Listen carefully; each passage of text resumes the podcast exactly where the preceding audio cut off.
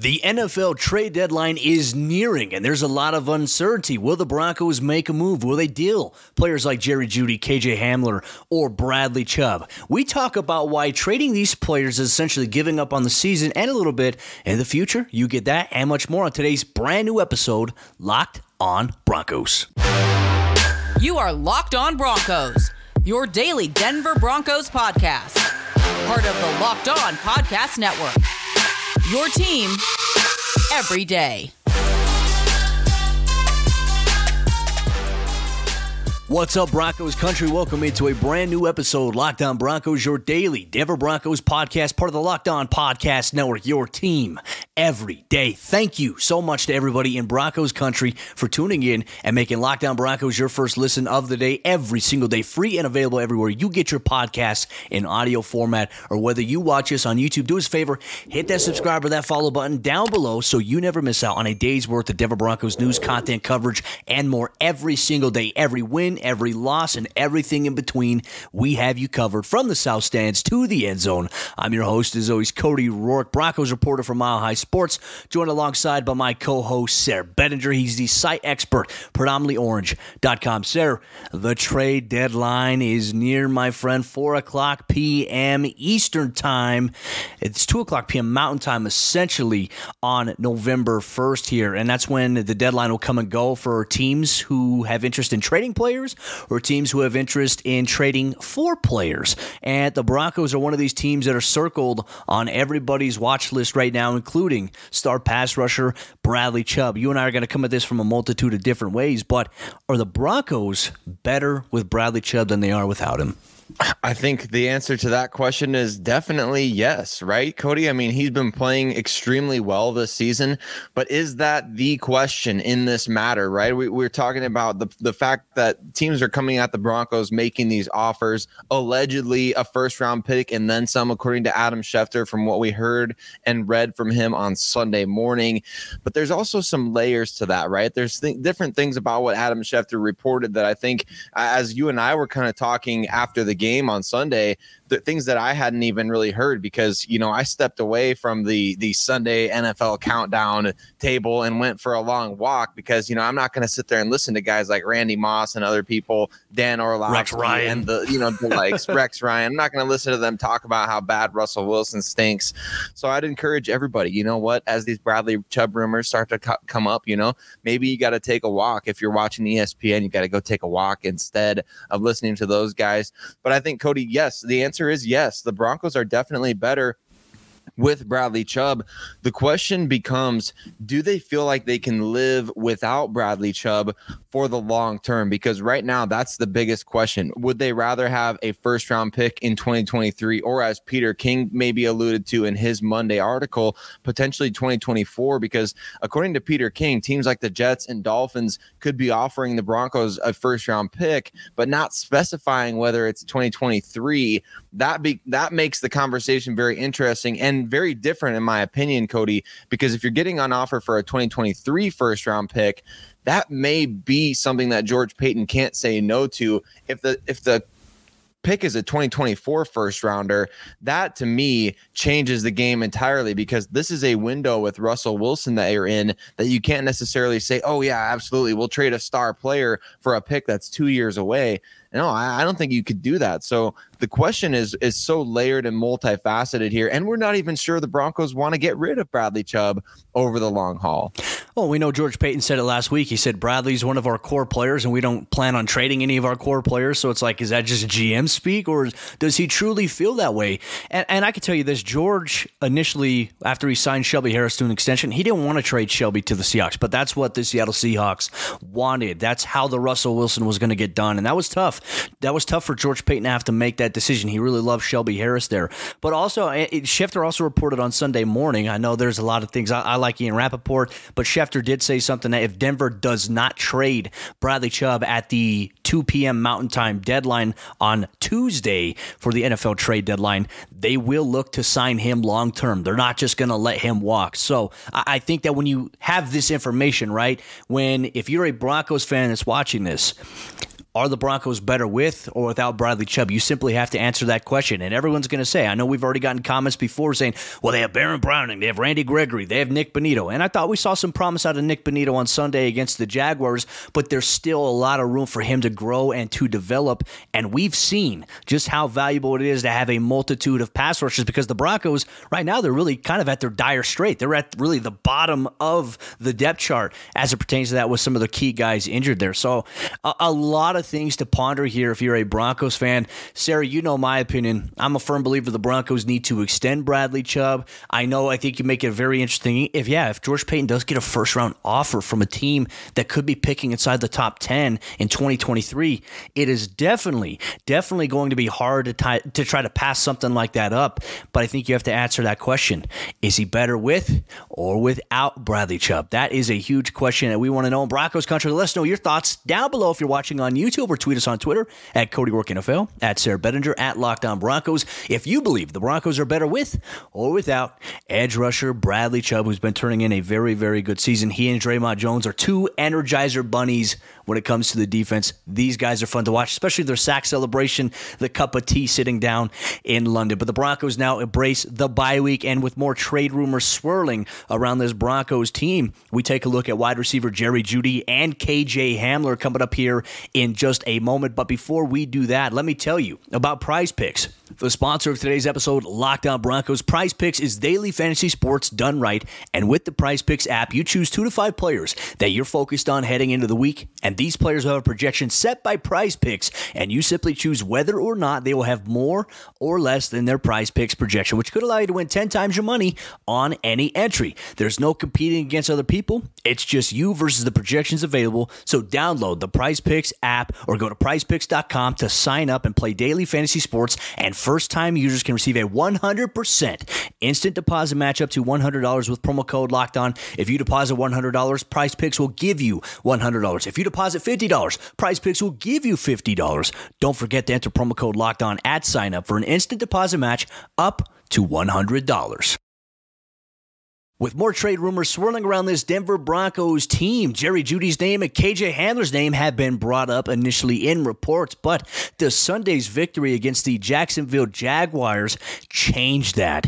Thank you so much, Broncos country, for tuning in and making Locked On Broncos your first listen of the day every single day, free and available everywhere you get your podcast in audio format or whether you're watching on YouTube. We appreciate you so much taking time every day to listen or to watch us break down all things orange and blue.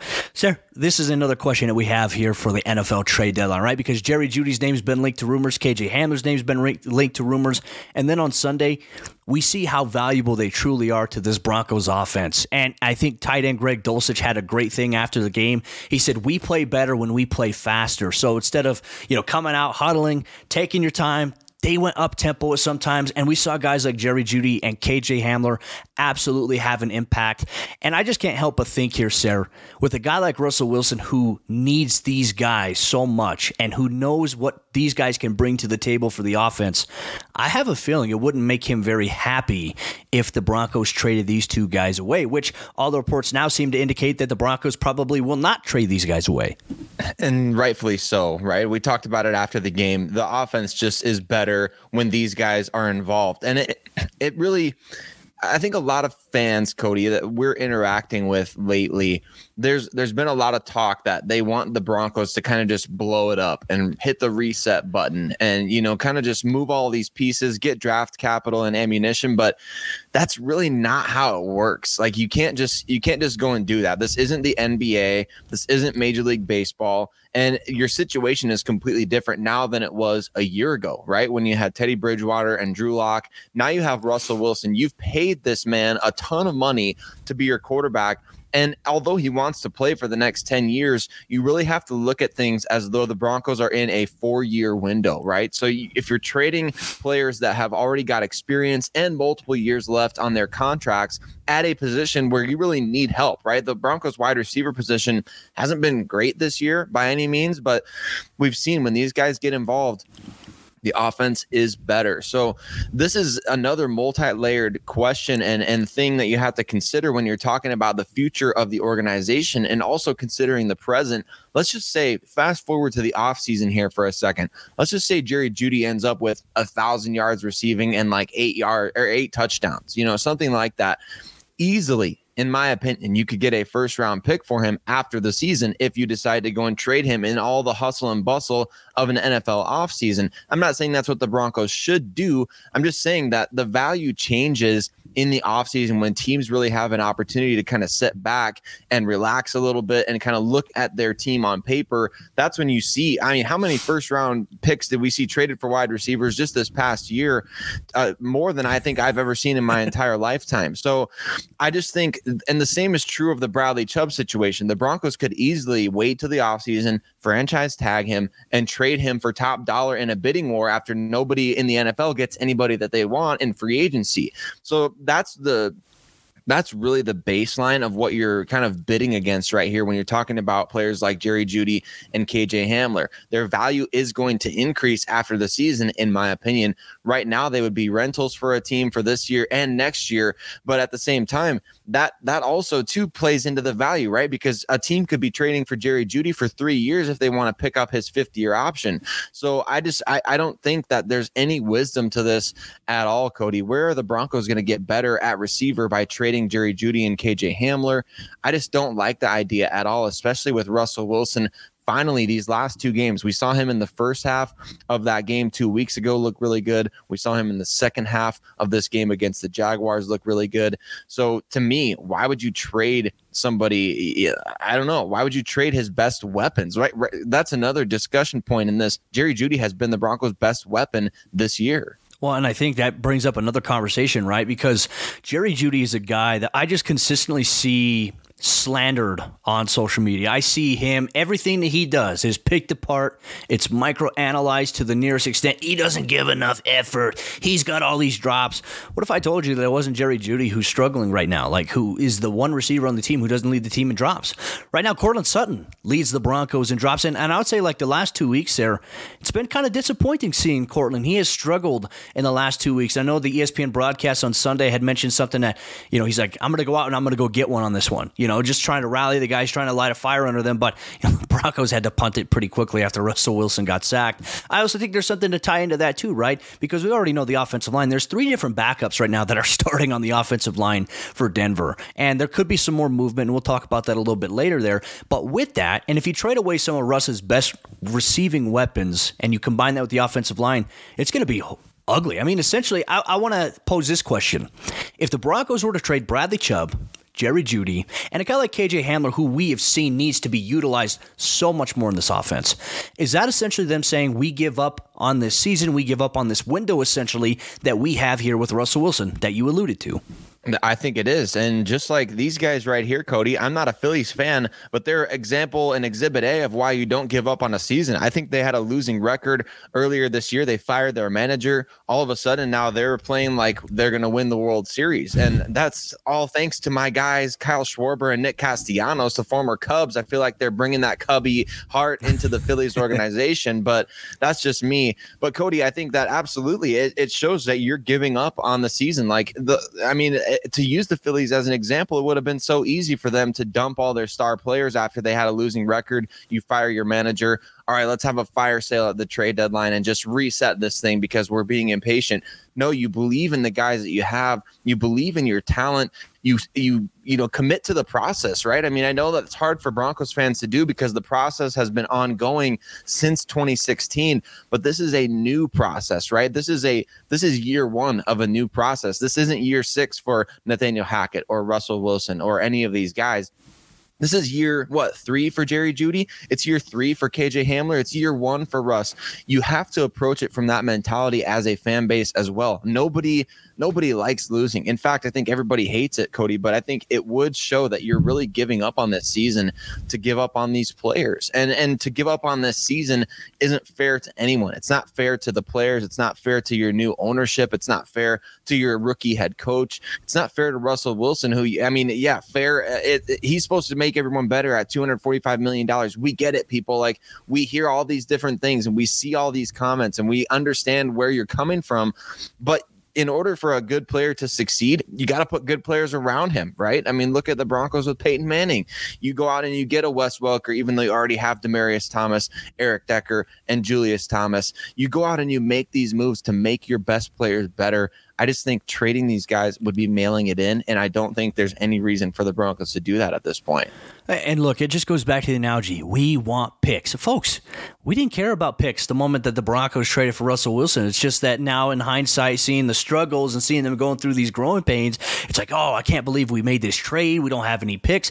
2023 NFL draft is the final year that the Broncos do not have a first or second round pick. But I, here's the writing on the wall. As I mentioned in yesterday's post game report, George Paton had the same exact thing go on for him, right? No first round pick, no second round pick. You had a late, late second round pick that you got in the Von Miller trade from the Rams. But outside of that, the Broncos nailed it in free agency with their picks, and those guys have been impact players. You don't think that the Broncos can't go into free agency this year, shore up the offensive line, and go in and add some key pieces there? And who knows? Like the defense is playing so well right now coming to play in this defense for some players is very appealing.